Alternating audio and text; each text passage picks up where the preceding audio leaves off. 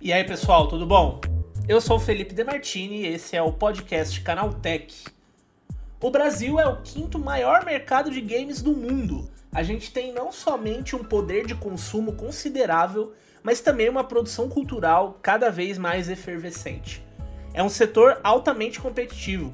Muitos títulos são lançados uns sobre os outros e diferentes propostas brigam aí para ver quem que vai atrair a atenção do público. Foi nesse contexto que a desenvolvedora brasileira Pulsatrix apostou no apoio da comunidade para ganhar cada vez mais espaço. E depois do ótimo game de terror Fobia, ela prepara agora o seu segundo jogo, Ayla, um horror que conversa diretamente com as preocupações atuais envolvendo inteligência artificial. O jogo foi financiado coletivamente e agora é criado de braços dados com os fãs. Para contar essa história, o podcast Canotech de hoje conta com a presença do Thiago Mateus, que é CEO e cofundador da Pulsatrix Studios. Então vamos lá, que o podcast que traz tudo o que você precisa saber sobre o universo da tecnologia está começando agora.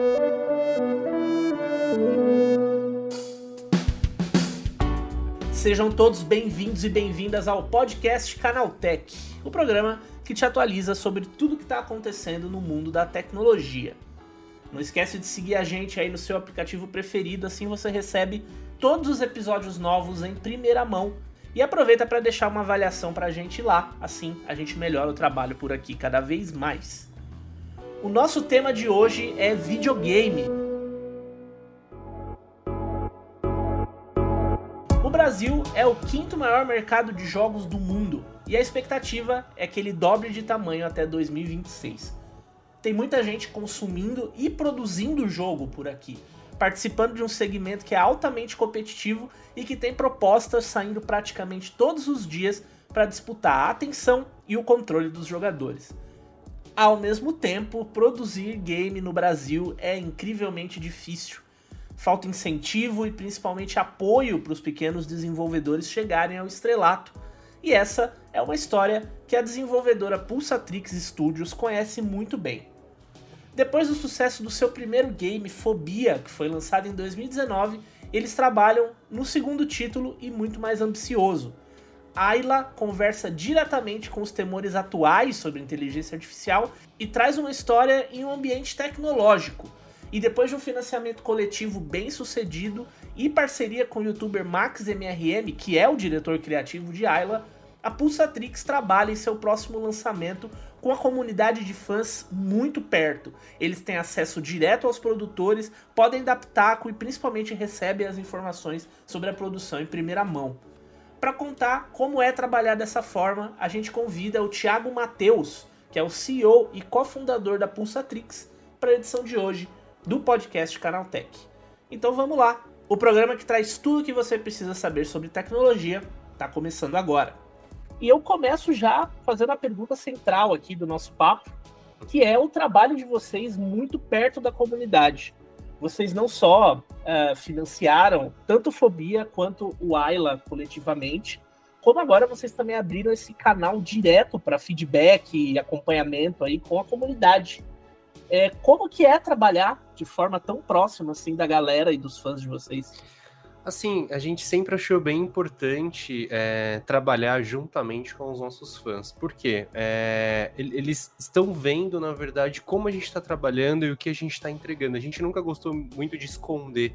Pode, pode ver que a gente não faz aquele, é, é aquele projeto onde a gente esconde tudo e só no final do projeto a gente mostra tudo. Não, a gente já vai dando aquela, aquelas doses ali de, ó, oh, pessoal, vai seguir por esse caminho, vai seguir.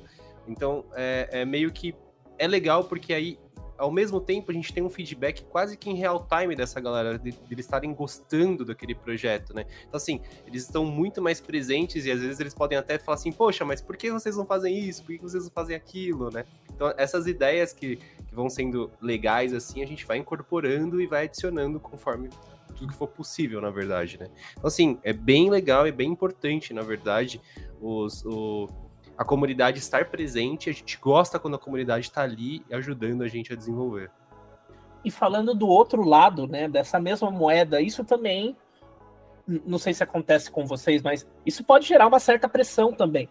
porque estão ali todos os olhos, né? Estão em cima de vocês, a galera quer saber data, quer saber o andamento, quer saber como é que tá, se vai ter demo, se não vai ter demo, se vocês vão para evento, como é que tá é, é, é, o, todo o trabalho de desenvolvimento. Como que vocês lidam com essa, essa pressão que pode acontecer?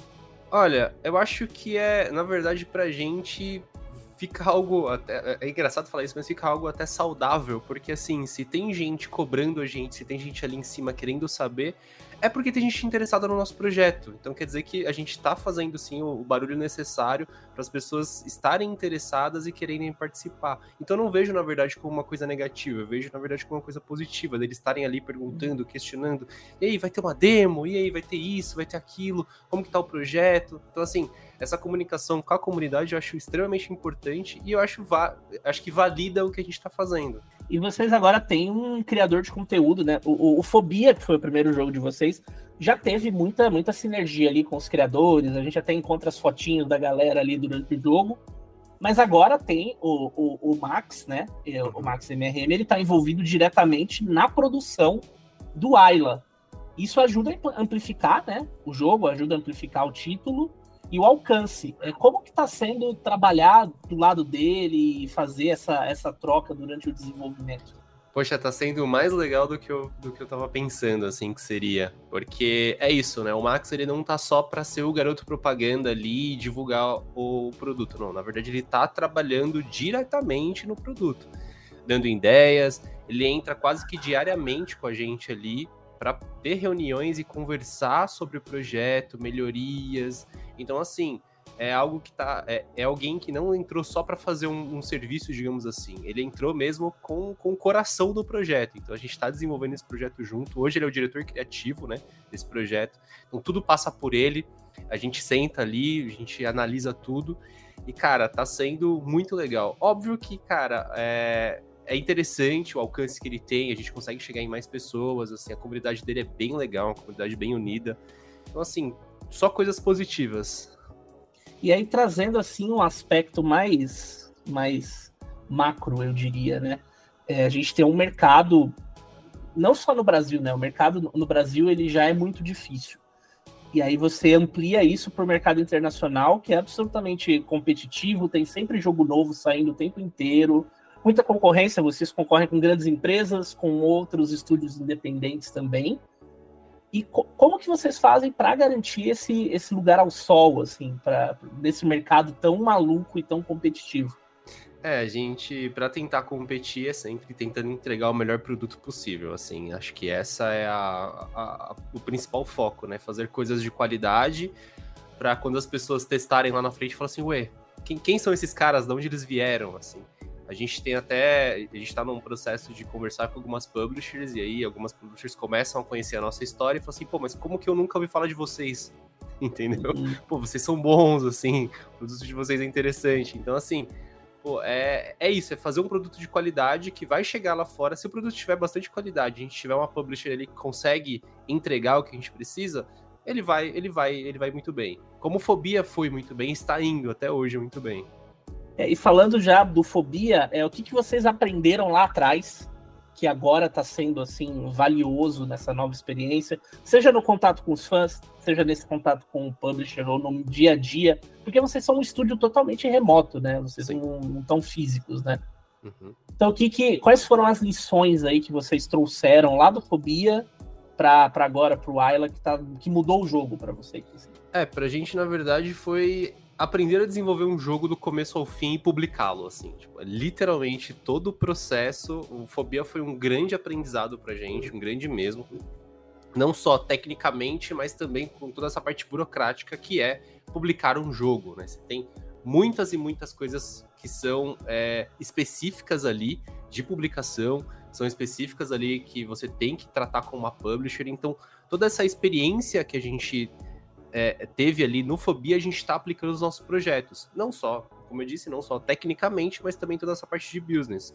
Que é, é conversar com publishers, acertar vários pormenores em contrato, é, fazer o melhor, o melhor conteúdo possível. E assim, são, são N coisas né, que a gente vai aprendendo.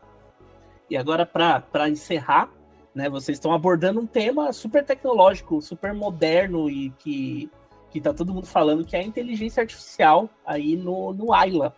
Uhum. Que que, o que, que é a Ayla? O que, que é esse projeto? E para como eu, para quem é fã de fobia como eu, o que, que a gente pode esperar de vocês aí nesse novo game?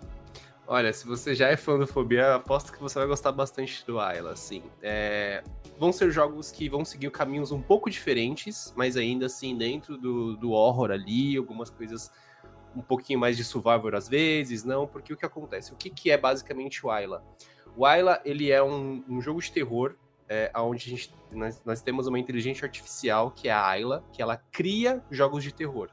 Então você entra na pele de um beta tester, que vai jogar essas experiências. Então você vai jogar o jogo dentro do jogo, basicamente assim. Você vai colocar o seu óculos ali de realidade virtual dentro do jogo, e aí você vai entrar nas experiências da Ayla.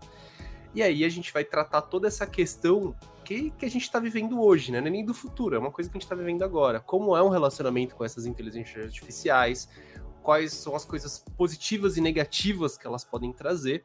Óbvio, como a gente está tratando de um jogo de terror, a gente vai tentar levar tudo para um lado um pouco mais pessimista nesse caso, né?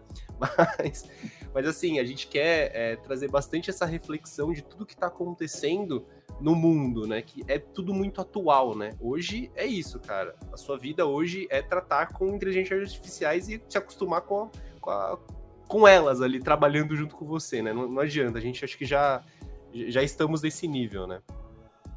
E um adendo bem importante, tá? Até para avisar, a gente não tem nenhuma IA mesmo fazendo o jogo ali, tá? Isso é bem importante, que as pessoas, as pessoas confundem. Ah, então uma IA que cria o jogo. Não, não, galera, é tudo feito na mão mesmo pela galera lá. Vocês pra... são a IA, né? né? Nós somos a IA, entendeu? Você vai poder escolher ali, vai ter algumas escolhas dentro do jogo. É, por exemplo, você vai poder escolher é, a, a, sequência que você vai jogar, os mapas, então meio que você vai escolher ali, vai, vai alternar algumas coisas dentro do jogo ali, algumas escolhas. Então, assim, é, é, um projeto um pouco diferente, é um projeto bem mais ambicioso do que foi o Fobia, mas é um projeto bem possível, assim, e a gente quer entregar a melhor coisa possível. Você pode falar alguma coisa sobre previsão de lançamento? Olha, a nossa previsão de lançamento é 2025. A gente ainda não sabe mais ou menos o mês ali, mas é 2025. Então, Tá tudo ali para 2025. Talvez meio, final de 2025. Vamos ficar de olho em Ayla quando ele tiver saído. E até lá, você pode aproveitar o seu final de semana jogando Fobia, a obra antecessora do Thiago Matheus e da equipe da Pulsatrix. Agora é hora do nosso quadro Aconteceu Também, com as notícias mais importantes de tecnologia. Chegou a hora de ficar antenado nos principais assuntos do dia para quem curte inovação e tecnologia. O Sindicato dos Atores de Hollywood deu nessa quinta-feira o start para a maior greve da indústria de entretenimento nos últimos 60 anos. O SEG-AFTRA se junta ao coletivo de roteiristas e uma paralisação total das atividades, com impacto direto nas filmagens de filmes e séries atualmente em produção. A demanda é por melhores pagamentos quanto ao relançamento e presença de séries e filmes antigos no streaming, os chamados residuais, além de uma regulamentação no uso de inteligência artificial na escrita do roteiro e reprodução de artistas. Como as negociações com os estúdios não caminharam, o SEG acabou decretando uma greve imediata. Esse anúncio gerou situações curiosas. A premiere de Oppenheimer em Londres, por exemplo, começou uma hora antes do previsto para que os atores pudessem encontrar os fãs e falar com a imprensa. O elenco deixou o local assim que a paralisação foi decretada. O diretor Christopher Nolan, que também é roteirista e favorável à manifestação, demonstrou apoio aos atores. E com tudo isso, seguem em produção somente os shows que não dependem de roteiros e agora de atores. É o caso dos programas jornalísticos ou esportivos. A greve não tem data para terminar e depende agora do retorno dos executivos dos estúdios e empresas de streaming às negociações. É um duelo de forças digno de muita produção de Hollywood. O Nubank emitiu alerta aos seus clientes sobre o golpe da conta bloqueada, uma variação do já conhecido golpe da falsa central de atendimento. Por SMS, os criminosos pedem que o cliente entre em contato com o número para evitar impedimentos na conta. O objetivo é obter transferências pelo Pix que vão direto para o bolso dos criminosos. A ideia é que com o pagamento seria feita uma verificação de que está tudo certo com a conta. Ela acompanha até a promessa de um reembolso, que claro, nunca vem. A ideia é apostar no susto e na tensão de ter a conta bloqueada, já que ela claramente não tá, tanto que é possível fazer um pix pro golpista. Mensagens por aplicativos como WhatsApp e até ligações diretas também compõem outras vias de golpe da falsa central de atendimento, um tipo de crime que vem ganhando força no Brasil desde 2021. No aviso, o Nubank pede que os clientes jamais entrem em contato com os números indicados nas mensagens e prefiram as centrais oficiais de atendimento. Além disso, outra dica de segurança é nunca passar dados pessoais, senhas, número de cartão de crédito e outras informações sensíveis por esses meios. A nova era de jogos de futebol da Electronic Arts já tem data para chegar. A antiga série FIFA vai estrear seu novo nome no dia 29 de setembro de 2023. É quando está marcado o lançamento de EA Sports FC 24 em versões PC, PlayStation 4, PlayStation 5, Xbox One, Xbox Series X, Xbox Series S e Nintendo Switch. O jogador norueguês Erling Haaland está na capa de um game que promete retornar ao básico, ainda que traga novidades no motor gráfico e também um maior destaque para os times femininos. As jogadoras, inclusive, estarão no famoso modo Ultimate Team. Deu para ver isso no primeiro trailer que você confere lá no canal Tech e que já dá para ter uma noção de como vai ser a revitalização na franquia de futebol mais famosa do mundo.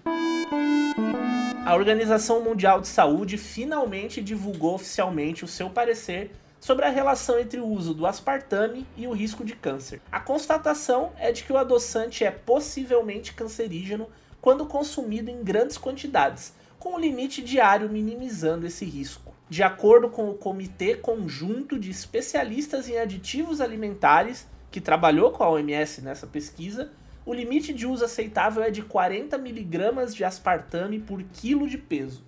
Então, trocando em miúdos e dando um exemplo básico aqui, um adulto de 70 quilos teria que consumir de 9 a 14 latas de refrigerante diet por dia para ultrapassar esse total, desde que, é claro, ele não consumisse o adoçante a partir de outra fonte. Além disso, é importante chamar atenção para a classificação do aspartame como potencialmente cancerígeno.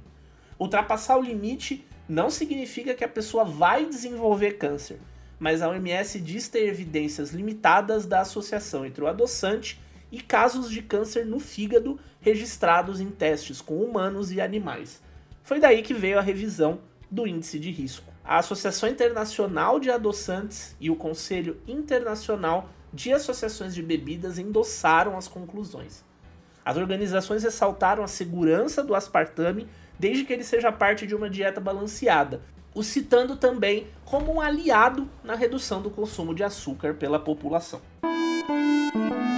A rover Perseverance encontrou novas moléculas orgânicas em Marte, um sinal fundamental para as descobertas de possíveis sinais de vida antiga no planeta vermelho. Os compostos foram localizados no fundo da cratera de Jezero e eles contêm carbono. Sinais desse tipo podem ser produzidos por organismos, mas também por processos não relacionados à vida. Outros elementos, como hidrogênio, oxigênio, fósforo e enxofre, também podem aparecer. No caso da descoberta feita por essa missão da NASA, as moléculas estavam relacionadas a minerais ligados à água e elas foram localizadas em 10 alvos selecionados pela Perseverance. A hipótese é de que a cratera contenha blocos de construção de vida antiga presentes há bilhões de anos na superfície de Marte.